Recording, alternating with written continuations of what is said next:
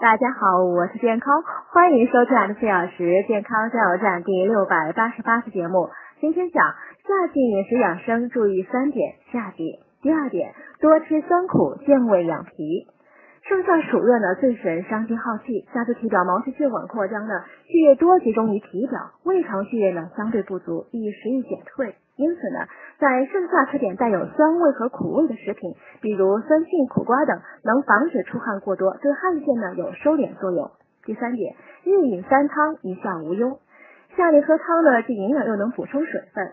老鸭汤呢是夏令进补的最佳补汤。鸭呢属水禽，性寒凉，从中医热者寒治的治理原则看呢，特别适合体内有热和上火的人食用。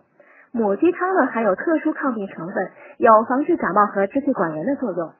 番茄汤呢所含的番茄红素呢有一定的抗前列腺癌和保护心脏的功效，最适合男士饮用。